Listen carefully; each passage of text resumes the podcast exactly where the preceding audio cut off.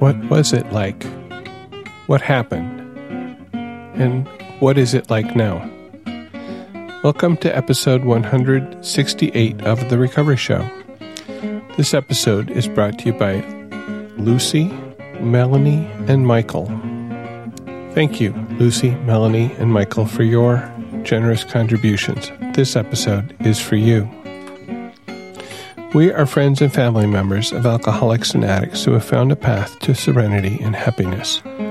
We who live or have lived with the seemingly hopeless problem of addiction understand as perhaps few others can. So much depends on our own attitudes, and we believe that changed attitudes can aid recovery.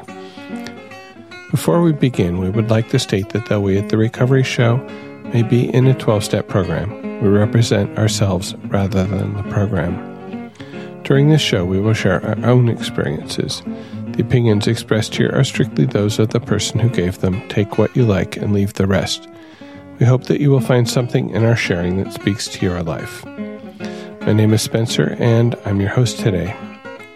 I was invited to present an open talk this weekend, and after a short pause for contemplation, I said yes. So, without further introduction, here it is.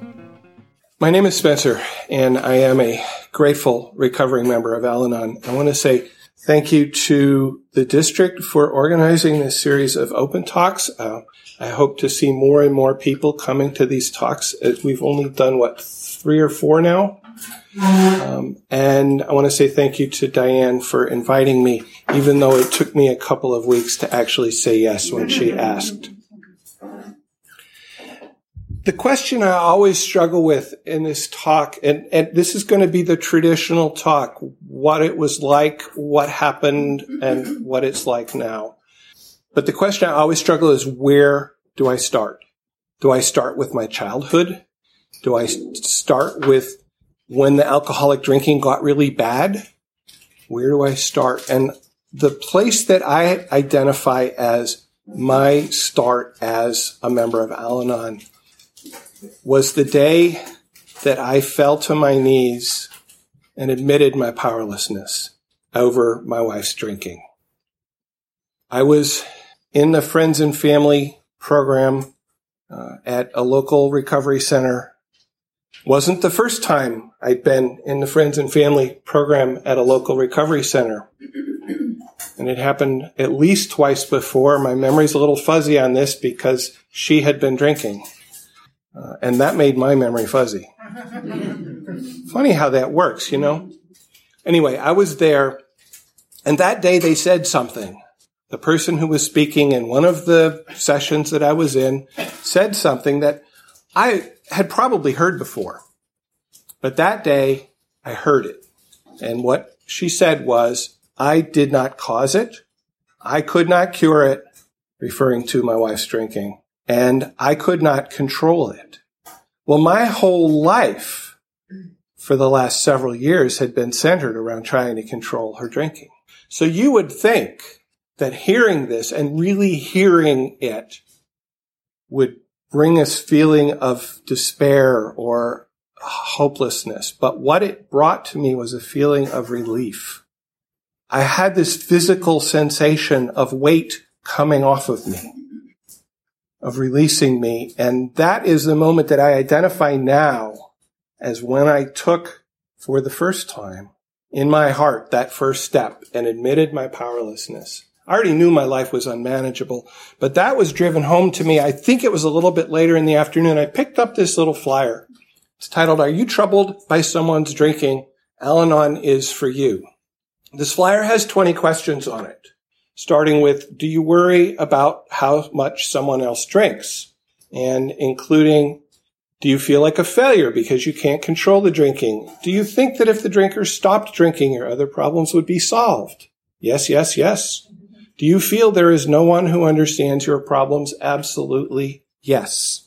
I answered yes to 16 of those questions. I answered maybe to one of them and the other three were pretty clearly no. And they, and, and as I look back with clearer hindsight, they still, I would have answered no.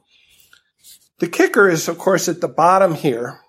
And it says, and the way I remember it is a little different than what it actually says. If you have answered yes to any of these questions, Al-Anon or Alateen may be able to help. What I remember it saying was if you have answered yes to three of these questions. Okay, so, you know, my memory's not perfect, or else they changed it. I'm going to go with that. Uh, but in any case, 16 is a lot more than one or even three. So those two things came together, and I thought, I need help. If I can't fix her and I'm miserable, I need to do something. And maybe, just maybe, this Al Anon thing will help. Who knows? So I got in the car, was driving back to Ann Arbor down US 23. Those of you who know where local recovery centers are now know where I was. And I called a friend because of course it's perfectly safe to use your cell phone while you're driving down US 23 at 70 miles an hour. I called a friend who I knew was in AA and I said, do you know anything about Al-Anon? And he said, yes. He said, there's a wonderful meeting just around the corner from my house. It's tonight. Would you like me to take you and introduce you to some people? Okay. Higher power in action here. And of course I said, um, let me think about it. Cause what would you say? Okay. That's what I said. It, I thought about it for maybe 30 seconds and I hit the redial button and said, yes, please. So that was the day I went to my first Al-Anon meeting also. And I'll talk about that a little bit later. But that's, that's where my story in Al-Anon starts. But I want to go back because what I've come to understand as I've been in the program over the years, as I have worked through these steps and, and been to many, many meetings and listened to many shares, um, is that it was not my wife's drinking that qualified me for Al Anon. My wife's drinking brought me to Al Anon. But what qualifies me for Al Anon is the guy here behind the microphone, me. Um, and I can go back in time and I can realize that from the earliest time that I can identify these thoughts, I knew, I knew to the depth of my soul that it was my job to fix everybody else. So is it any surprise that all of the people that I have had serious relationships with throughout my entire life are people that quote needed fixing? And I'll tell you what, alcoholic is a perfect example of somebody who needs fixing. Oh yeah. And I didn't consciously make these decisions, but there's a pattern. You know, once, okay, once is happenstance. Twice is coincidence. Three times, it's a pattern. And it was more than three times. I'll just say that. Yeah. So I married an alcoholic and, and when, when we got together, we were in our twenties. We drank. It was normal that she had a wine rack in the kitchen while she was a grad student and, you know, living on ramen effectively, but gotta have that wine because, you know, that's important, right? I didn't, I didn't understand what that went, what that meant. They seemed normal. So yeah, so I'm my own qualifier. I want to rescue people. So that set me up, that set me up perfectly for living with the progressive disease of alcoholism. Chronic, progressive, what's the third? Fatal? Um, yeah. Her drinking, she identifies that she drank alcoholically from the time she was a teenager. That's not my story. Um, what I saw was that after we had children and we had twins, it was a rough pregnancy. All of a sudden, two kids in the house from zero. Um, and she started drinking more as they sort of hit toddlerhood and her ability to control what was around her. This is again, I'm, I'm identifying what she has said. This is not my observation. Um, her ability to control what was around her got got less, and so she she drank to compensate. Sort of a normal reaction, except for the fact that eventually the drinking became its own object rather than anything to deal with emotions or or the world. Um, I was not willing for the longest time to apply that word alcoholic. She said, "I think I'm an alcoholic," long before I was willing to let that word pass my lips because I felt that that was something shameful. I felt that that was something that indicated that I was a bad person. And I didn't want to let anybody know what was going on. And the consequence of that was a lot of isolation, a lot of feelings of shame. Uh, some of the questions on there do you turn down social op- opportunities? Yes. Do you stop inviting people over to your house? That's not a question on there, but yes. Um, do you stop talking about what's going on at home? Yes. Do you make excuses for the other person? Yes. Um, do you not want to have your kids bring their friends over? Yes. Did I get full, full of rage? Yes. That is the thing that I can identify as one of the primary effects along with this whole, you know, hopelessness and despair thing, uh, of, of our situation on me. And that rage did not come out on her because for me, it was not emotionally safe to be angry at her. So that came out on primarily my children, my coworkers. I have made amends to my children for my anger, for screaming at them and pounding the table when they spilled a little bit of milk. Uh, my daughter has said, I would just go in the other room and I would know that you would calm down and then it would be okay again. It's hard to say, you know, it's hard to admit, but I need to. I need to own it because that's who I was. And I've heard it said that you can always tell who's the non-drinker in an alcoholic home because they're the one that's crazy. They're the one whose behavior shows. And it was true in our home. She was very quiet drinker. But I, I could have lost my job because of my anger. I had a boss who, who, who one year at my annual review said, I think you really need to go for some anger management classes or else you're probably not going to be working here very much longer. And I think that was either the year I had already started in Al Anon or the year right before I came to Al Anon because this is part of the what happened and, and what it's like now, uh, which I will get to. How did, how did that happen? So I came to my first Al Anon meeting, April 10th, 2002. And I walked into a church on the west side of Ann Arbor and there was this huge crowd of people in the lobby, and a lot of them were going to the AA meeting downstairs. But the just about the first person I saw when I walked in the door was the wife of a friend of mine, and the first words out of her mouth were, "It's not him." Oh. I couldn't say that, could I? Uh, and the thing that I didn't understand, and it took me a while to understand, was why was I ashamed of meeting somebody I knew? Because we were both there for the same reason. We were both there because somebody else's drinking had had a serious effect on our ability to live life. But I didn't understand that. Um, I went into the meeting room. I sat by the door so that I could escape if I needed to. I was not there in a good place in my, in my head, you know. I cried. I think I said something like, Oh my God, She's in a treatment center. I hope it works this time. Um, but at the end of that hour, I knew something huge. I knew something amazing. I knew I wasn't alone. I knew that there was at least one room full of people in the world in Ann Arbor who understood what was going on in my life, who understood what was going on in my house and didn't judge me for it. And that was enough to get me to come back. And I kept coming back. I have to say that that stay in the treatment center um, did not solve the drinking. She relapsed within a few weeks. I don't remember exactly. And I found myself with a question that I did not know how to answer. And that question was, can I stay in this marriage? Can I continue to live with what's going on here? Can I continue to live with the drinking and the behavior? Or do I need to leave? And I thought I was faced with a black and white choice.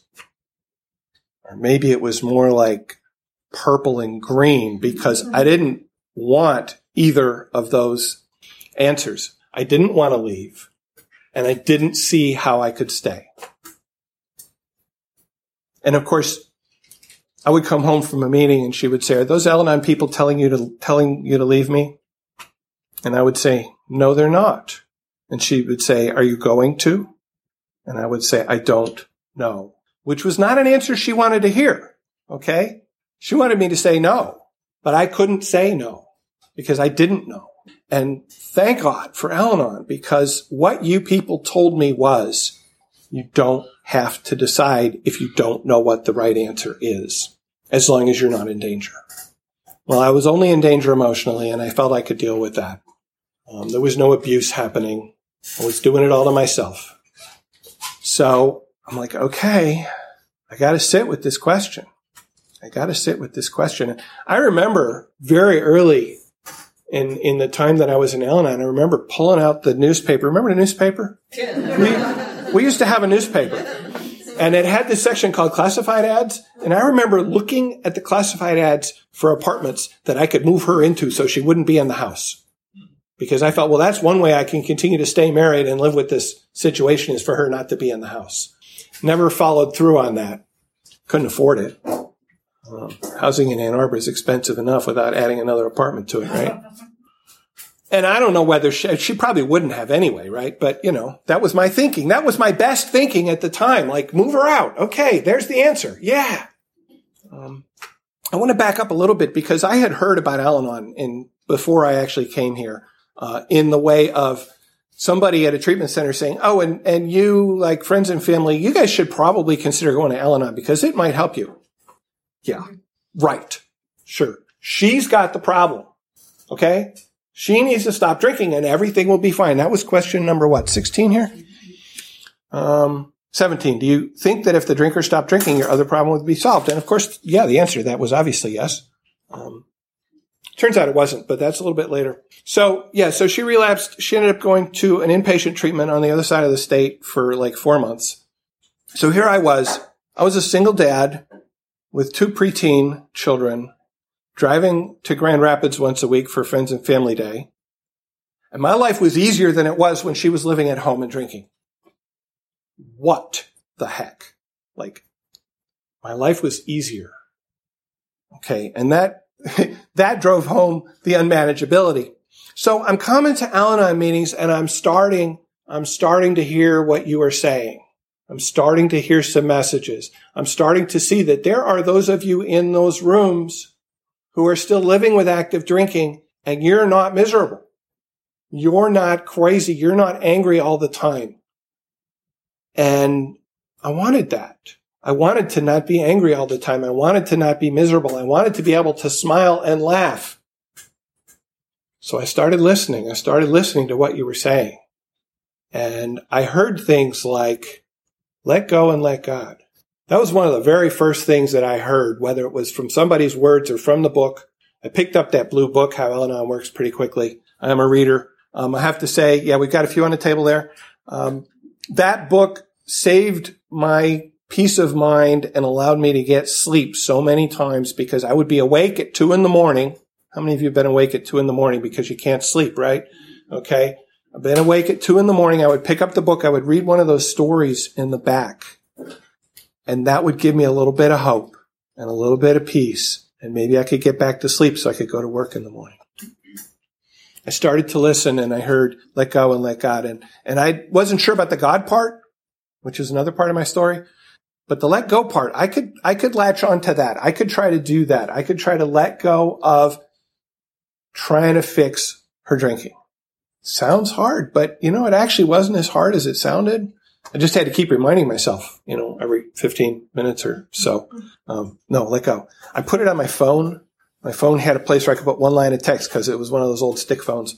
For those of you who remember that, maybe some of you remember dial phones. I sure do.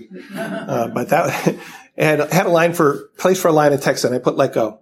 So every time I picked up my phone, I would be reminded to let go. Let go was important to me. And when I let go, it seemed like a pattern again. Maybe it was just coincidence, but it seemed like a pattern. When I let go of trying to fix her, then she sought help. Is that a pattern? Is that a coincidence? I don't know, but it happened. Um, and so I kept working on it. Uh, I started hearing work the steps. The heck does that mean? They're words. on a piece of paper. What does it mean work? Um, I got together with some other people from my meeting and, and I think they pulled in some people from another meeting and we formed an AWOL group. AWOL stands for A Way of Life or A Way of Living. It was a, for us, it was a group of eight of us who met every week and we worked through the steps in that handbook. I, you know, you asked if I was going to refer to, to literature and I said, no, no, I'm just telling my story. But the literature is part of my story. I just don't think about it that way. Handbook called Paths to Recovery. It has questions for each of the steps and the section with the questions is headed working the step. Okay. So if I can answer those questions and I can understand what this step means to me and I can understand how I might begin to apply the principle of that step in my life, then I've worked it. So we met every Monday. We made a commitment to come. We made a commitment to at least try to think about the questions that might be on our agenda for that evening uh, beforehand. I tried to write down my answers because if I don't write them down, I don't answer them. It's very easy to re- for me to read a question and say, um, yeah, okay, I got that. If I got to write down a sentence, let alone a paragraph, whatever it takes, um, then I really think about it. Then I really understand what it means to me a lot better. That's that's my process. So we would meet. We would go through maybe one, two, three questions, depending how long we each talked about each one every Monday evening is when we met for, it took us almost two years to get all the way through that book. It took us about six months to get through step four. Step four, made a searching and fearless moral inventory of ourselves. Um, I want to talk a little bit about these steps. First step I've talked about. I admitted I was powerless over alcohol or at least over the effects of alcohol on my wife and me. Um, how can I be powerless over a substance? But I am. And my life had become unmanageable. Step two, came to believe that a power greater than ourselves could restore us to sanity. Now that one, that one was a stumbling block for me because I wasn't sure that there was such a thing as a God. And if there is, do I believe in a God? And, you know, at least agnostic. Not militant atheist, but at least agnostic. Um, and the way I got through step two the first time was to consider that there are powers in this world that are greater than me. That's okay. I can, I can take that. Okay. I don't have to believe in a God to understand that there are powers in this world that are greater than me. Many, many. The second part could restore us to sanity. What I could look at was my experience coming to Al-Anon. Because as I came to Al-Anon, as I read the literature, as I came to meetings and listened, and as I spoke, I could feel sanity, wholeness, health returning. I got less angry. I got less despairing. I was able to sleep better. So maybe the meeting is a power greater than me and the meeting is restoring me to sanity. The program is restoring me to sanity. I don't have to believe in a God at this point. Yay. Step two accomplished. Uh oh. Uh oh. Step three made a decision to turn our will and our lives over to the care of God as we understood God. friend of mine there's there's this there's this reading in the Paths to Recovery about step three, and a friend of mine is like, every time I hear about those damn frogs on that damn lily pad, I want to scream. okay, but the reading says there's three frogs sitting on a lily pad, and one of the frogs makes a decision to jump off. How many frogs are left on the lily pad? And the answer is three because he's only made a decision. He hasn't jumped yet. Okay, so I could make a decision to turn my will and my life over to the care of Al-Anon. I can make that decision. And I, you know, I, I, can still waffle on it. Okay. There's still a little bit of waffle room left in that step. Not if you're an AA, I think, but there is an Al-Anon. Uh, because without that, I can't move forward. And with that, what that, what does that mean to me? That means that I read the literature, I come to meetings, I talk to my sponsor, because I did have a sponsor at that point. Um, and I don't try to impose my will on the world. And, and really for me, this step is about letting go again, but it's about letting go of my will to do things the way I want them to happen. Because as we often say in the rooms, my best thinking got me here. And if I keep on that path, I'm not going to get better. Uh, and, and the other thing that you hear as we start to move through here is it's not about me fixing my wife anymore. It's not about getting her to stop drinking. It's about how can I live with or without her? Because remember the question there was that question. I can't live with her and I can't live without her. How can I live? The answer to how can I live turned out for me to be here. Now we come to step four. And when I would sit in recovery center rooms and I would see these 12 steps on the wall, and, and for those of you who maybe are new here, these 12 steps are almost exactly the same 12 steps as for AA. There's one word that's different. It's in step 12. Step 12 for AA, it says carry the message to alcoholics. And for us, we carry the message to others. And I've often heard it said, except for our alcoholic or alcoholics, because that's controlling. Okay. um, I would see these things on the wall because they almost always had them posted, these big posters like this. And I would, there were two, there were two, at least two things. There were a couple things in here that stopped me. One is God. And the other, first one was this guy right here made a searching and fearless moral inventory of ourselves because you know what my least favorite thing to do at work is?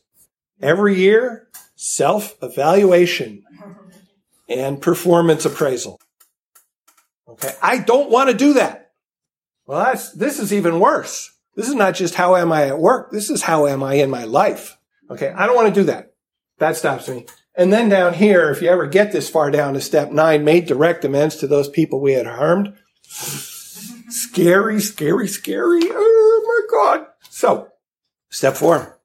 This is the thing about working the steps with other people. I was what, what do we say? Not responsible. Um, I'd made a commitment to them. I was accountable to the other people in the group to show up and to show up prepared and to participate. I couldn't sit there and keep my mouth shut. You know, the, the Wednesday night meeting that, that Robin referred to, there's what, 60 to 100 people there. I keep my mouth shut in that. Um, when you're sitting there with eight people around a table and you've made a commitment to each other to actually work these things, you can't shut up. You can't keep your mouth shut. You can't say, no, I don't want to answer that question. I mean, you can, but I can't. So we got here. And thank God that book starts with questions about your assets. What are the things you might feel good about yourself? Um, and also because the same eight people had been meeting already for several months, five months, I don't know. We started like June or July and this was like November. So you, you do the math. We had built up trust that we trusted each other. We were starting, at least starting to trust each other with ourselves. Because I tell you what, opening up for the first time is, is scary. It's hard. Um, and so when we got here and we started into these gentle questions about, you know, what, what are some, what are some good things about myself? And I don't remember the exact questions anymore, and I'm not going to quote the book, but we started into those questions and the, the trust continues to develop and we got to the questions about what some people call shortcomings, character defects, wrongs. We had enough trust to be open and, and an amazing thing happened. Um, one thing that happened was, Hey, I'm not the only person who does this. I'm not the only person who has this particular flaw because of course I thought I was terminally unique and, and, and bad.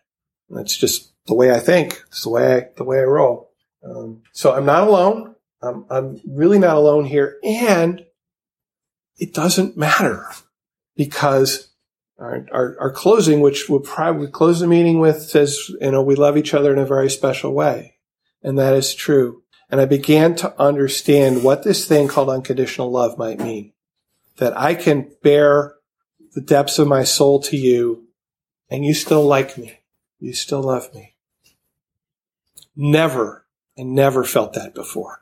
Never. Not with my parents, not with my loved ones, not with the, you know, the people I've been in relationship over the years and always, always, always held stuff back because I was afraid that you wouldn't like me if I revealed what was really going on inside me. I thought you wouldn't like me and I didn't, I wanted you to like me. So, hey, there you go. So we got through this. We got through this searching and fearless moral inventory and then comes, oh, wait, admitted, admitted to God, to ourselves, and to another human being the exact nature of our wrongs. Well, actually, by doing step four, the questions for step four in a group, that kind of had already happened. It just happened sort of piecemeal. Um, what I've found is that it's really helpful, even if I've worked through step four, maybe with my sponsor, talked about each thing as I'm going through it, or as I did with the AWOL group, it's still really helpful for me to sit down and sort of make the short list. to go back and pull it together so I can maybe see it on one page. Um, I think I have such a list here somewhere. Step five list from March 26th, 2012. Okay. Which is the last time I did a step five formally. It's really helpful to see that. Um, because then I can start to see, maybe start to see patterns as well. And which brings me, well, I want to say, I want to say one more thing about step five. What I've found over the years is the power for me, the power in step five is in this part to another human being. If I don't open my mouth and say it out loud to somebody else, I don't believe it. That is the only way that I end up believing and owning who I am. Which brings me to step six. We're entirely ready to have God remove all these defects of character. And it sounds like there's no action there. Hey, I'm just ready. Huh? um, this, I, and I've heard other people say this and I believe it. This step is the beginning of true recovery for me because it's in this step that I actually own my defects, that I own my shortcomings, my flaws, that I own who I am, which then allows me to move on to, in all humility, humbly ask the higher power of my understanding to remove my shortcomings. If I don't own them, I can't ask for them to be taken. Oh, now we're getting into the hard stuff again. Made a list of all persons we had harmed and became willing to make amends to them all. The first people on my list were my children. Although much of our reading recommends that we put ourselves first because we have also very clearly harmed ourselves and, and, and I definitely have needed to make amends to myself. But I was already in that process by working these steps. I was already beginning to make amends to myself to change the way I am so that I stop hurting myself my children, my wife. I hurt my wife in many ways during her drinking, probably before, since. Um, I diminished her. I dismissed her. I ignored her. I contradicted her. Those are just a few. I've had to make amends for those. A huge one, which again, I did not recognize until more recently, is I put up a wall. I put up a wall between me and her that does not allow me to be intimate with her. Um, there was a lot of fear, again, of, of some kind of retribution. Whatever, I don't know. It's emotional. Doesn't have to make sense. I made amends to her for that a few years ago. Uh, we went out for our 29th, 28th or 29th wedding anniversary. And, and I said, I have built a wall and I am working to pull it down. And please be patient with me. That was between ordering and the salad. um, you know, I got to do these things because if I don't, I stay sick. I stay stuck in my my illness. I keep finding new things. Um, a few years ago, I realized that I had treated my children in a particular way when they were young. Um, and that I needed to make amends for that. But what I didn't know was whether they remembered that and whether making amends would cause more harm than, than not. So I had to go to my sponsor and say, what do I do?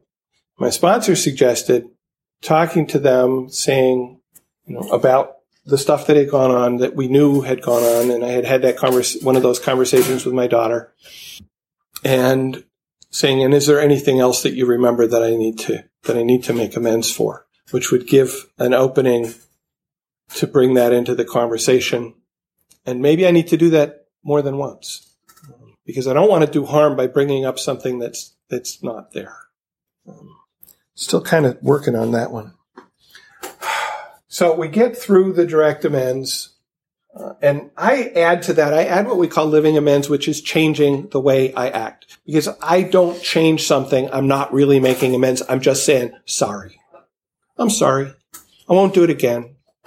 Probably you've heard those words how many times from the alcoholic in your life, from other people. Probably, maybe you've said them. I know I did. I'm sorry. I won't do it again. Um, you know, anger at work. Boy, that was a big one for me. I'm sorry. I won't do it again. I don't, I don't know what happened. I, I just, I just kind of blew up. I'm sorry. I won't do it again. You know, and then a couple months later, it happened again because there it was. It was, it was in me. What happened to that rage? You know, I talked about that rage. I kind of glossed over what happened. What happened was it went away. It just went away. I wasn't angry anymore. I don't know how that happened. I came to meetings. I listened. I spoke. I read the literature. I got a sponsor. I worked the steps and my anger went away. And it, and it went away long before I got to the end of the steps. Okay. But what specifically did I do? Nothing. I did nothing specifically. It went away.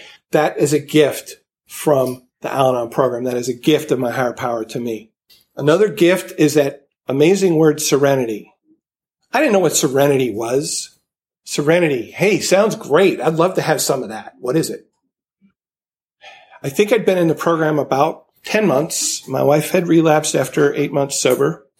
And it was after a meeting and somebody came up to me and said, Hey, how you doing?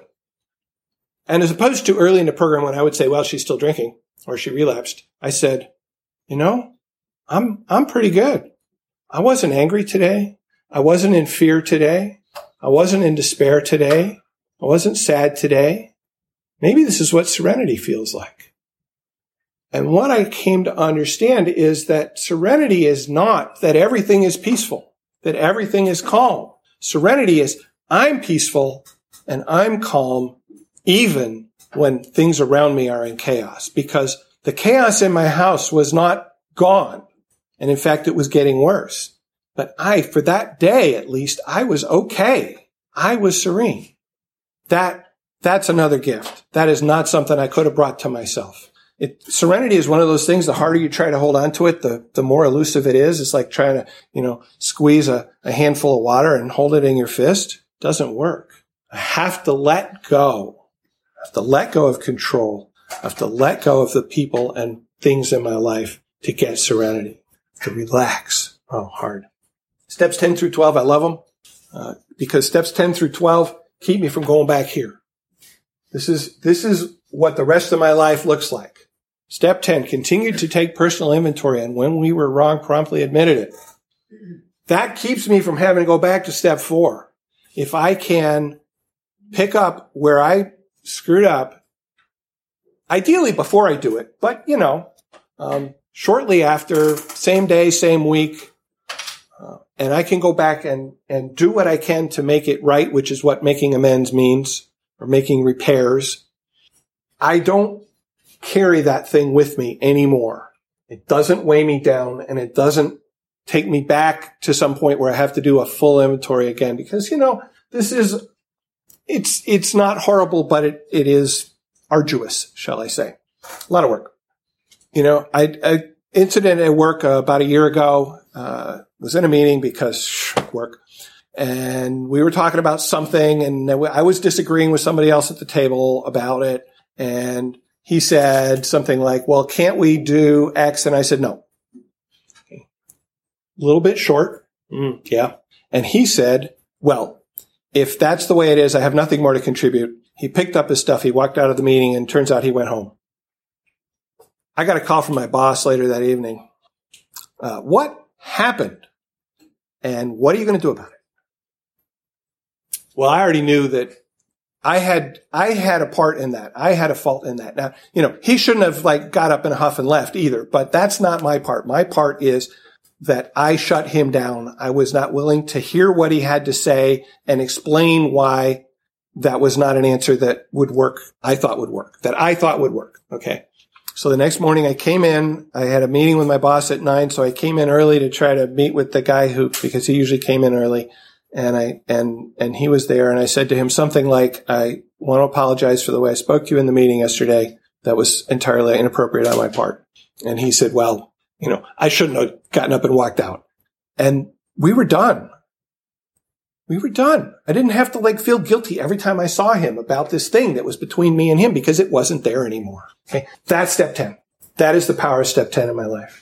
Step 11, sought through prayer and meditation to improve my conscious contact with God as I understood God, praying only for the knowledge of his will for me and the power to carry that out. Um, I want to, I'm rewording the step a little bit. I want to point out the first word here This is important. The first word here is we. We are not alone. I said that at the beginning. We are not alone. I'm still not alone, even though I say me here, um, us, whatever. Uh, right before this meeting, I went in the sanctuary and I sat there and meditated for five minutes just on the thought, please let me say something that touches one person today.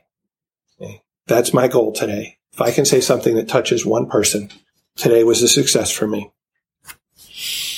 Um, I struggle with this one. I'm, I'm sort of on and off on the prayer and meditation thing. Um, I know I need to do it. I don't do it to the extent that I feel like I should do it.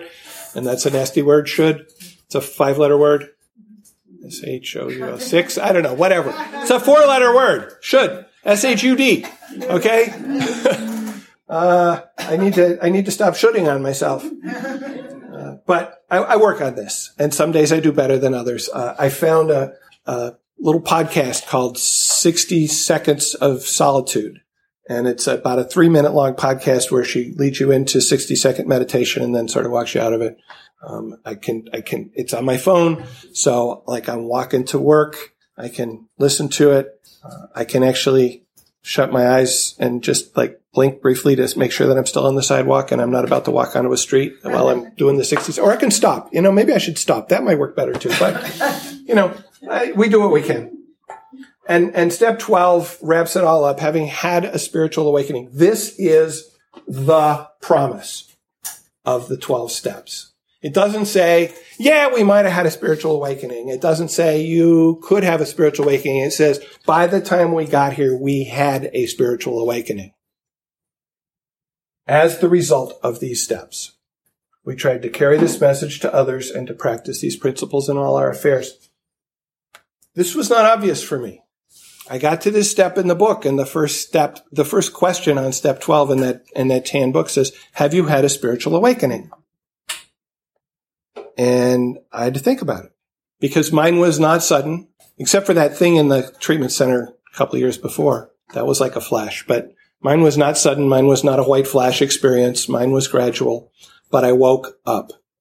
I woke up in my life. Awakening. Okay. What is awakening? It means you're waking up, right? Okay. Where, where everything was fuzzy, where I had no consciousness of how I was acting, why I was acting, now I do. I've woken up and my life is different. And I live my life differently and I act differently in my life with the people in my life. I carry this message. I carry this message here today. I carry this message every time I go to a meeting. I carry this message every time I answer a phone call. For those of you who are new in the program and maybe you went to a meeting and maybe you got a phone list and you're like, I can't call these people. They don't want to hear from me. I've been there. I'm worthless. You don't want to hear my problems. I've also been on the other end of those calls.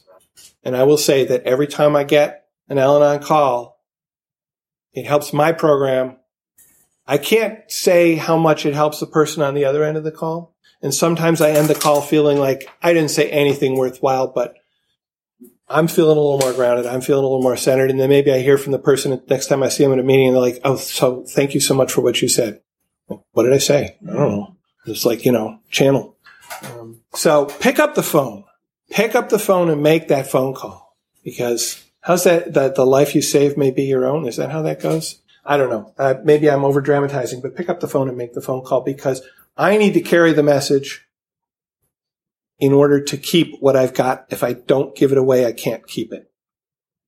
Um, and practicing these principles in all my affairs, I've been talking about that. I want to talk just very briefly here. I'm, I'm not going to get to some of the stuff, but um, living the steps, living these traditions. You know, a lot of people are like, oh, traditions, oh, whatever. You know, maybe it comes up as a topic in a meeting, like, oh, I wish I wasn't here. Um, so I've heard it said, and I believe these 12 steps allowed me to live with myself. They gave me a way to live with myself without killing myself, either directly or indirectly.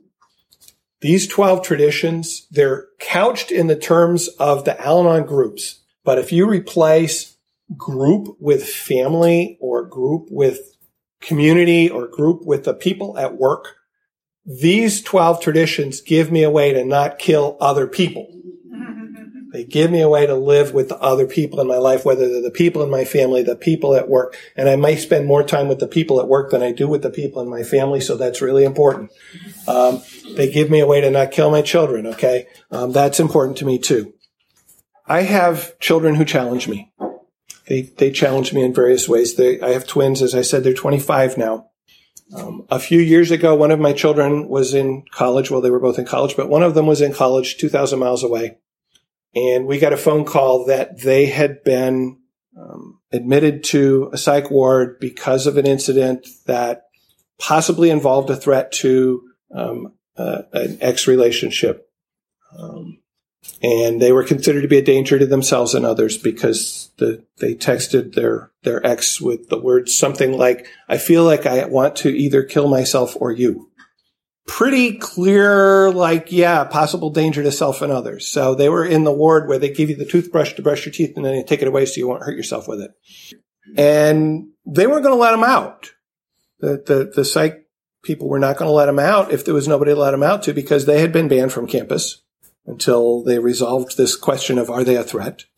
Uh, so they weren't going to let him out to just be on the street. So I decided, okay, I got to fly down there so I can, you know, get him out. Um, and I went to a meeting the night before and I said, I'm going to fly down to, you know, to this situation to get my kid out of, out of the hospital. And I, I don't know what to do. And I was sobbing, sitting there in a room with, I don't know, 80 people and sobbing that I didn't know what to do said if, if, if it was rehab, I'd know what to do, but I don't know what to do with this situation. Turned out I did. It's a miracle. Uh, so I flew down there and what I did, and this came directly from my experience with my alcoholic of not enabling, of not helping, not, not, not helping. Okay. I did the things for my child that they could not do for themselves. I provided a place to live in a hotel. I provided meals because they can't go on campus. They can't go to the, the you know, the cafeteria. Um, and I provided transportation because they lived on campus and walked everywhere and they weren't living on campus. They dealt with the consequences of their own actions by talking to the counselor to convince them that it was okay to readmit them to school, by accepting from an armed policeman a restraining order from their ex, uh, no contact, by finding a new place to live because their ex lived down the hall in the same dorm and it's really hard to have no contact when you're living down the hall from each other. They did all that themselves. And I did what they couldn't do. And that was something that I learned here. How to, how to help support without controlling, without taking over. Um, and at the end of that visit, this child who, when they went off to college, everybody in the family was entirely ready for them to be gone, including themselves, to be 2,000 miles away because they were angry teenager. They were angry. At the end of that week that I was down there, they gave me a hug and said, thank you for coming. I don't know what I would have done without you. What a gift. What a gift. This child continued to challenge me. When they went to grad school, they decided they were going to live in the woods in a tent because it would be cheaper. I couldn't talk them out of it. So I drove them, drove them 15 hours to where they were going to grad school, literally dropped them off at the curb with their backpack and their bicycle, not knowing where they were going to sleep that night, said goodbye, good luck, and drove away. That I think may be the hardest thing I have ever done in my entire life. And the only reason I was able to do it was because of the support of people like you, because of people in the rooms, the people with whom I talked it out for probably weeks before the, the event, the people who were there to talk to me on the phone for an hour as I was driving, several people, an hour each. Um, the people who loaned me books on CD to listen to about acceptance. That's, that's the only way I made it through that, that trip. Um, as for the kid, they learned fairly quickly that living in the woods is hard. it takes a lot of time and a lot of energy. Um, and they found an apartment. And I had nothing to do with it. You know, I didn't make them do it. I didn't make them give up their dream. So I want to circle back right at the end here to what happened to my wife because, you know, I kind of left you hanging with that. Um, what happened with that question? Do I stay or do I go? It took me two years to find the answer to that question. And it wasn't necessarily a comfortable two years, but it took me two years. And this, I call this a higher power moment because there's no way that this happened as a result of deliberate rational thought on my part. I was standing there one evening. She was passed out on the bed. And this voice in my head said, there lies the woman that you love, the woman that you married, and she is in the grips of a horrible disease that makes her act in ways that I hate. But she's still in there, and I still love her, and I can stay. Okay. Took me two years to get there, but that was the answer that came for me. Um, she found sobriety a year and a half or so later, and I had nothing to do with it. She woke up one morning, said, I don't want to drink today and I don't want to drink tomorrow. Can you help me get rid of all the alcohol in the house? And I said, yeah, I can do that. And I had, I had nothing to do with that decision and I have had nothing to do with her sobriety. She works her program. I work my program. Al-Anon gives me the ability to stay out of her business um, and let her do that. So that's what I found here. I found a new way of living. I found a way to be a person I like. I found a way to be a person who is able to live with the people around me and not try to change them to fit who I think they need to be. And incidentally, I figured out how to live with an alcoholic. So I hope maybe you find something like what I've found in this program. Thank you. I want to thank again Lucy, Melanie, and Michael, who, through their generous contributions using the donation button on our website, have made it possible for us to stay in your ear and on the web. Thank you again. Thank you for listening, and please keep coming back. Whatever your problems, there are those among us who have had them too. If we did not talk about a problem you are facing today, feel free to contact us so we can talk about it in a future episode. May understanding, love, and peace growing you one day at a time.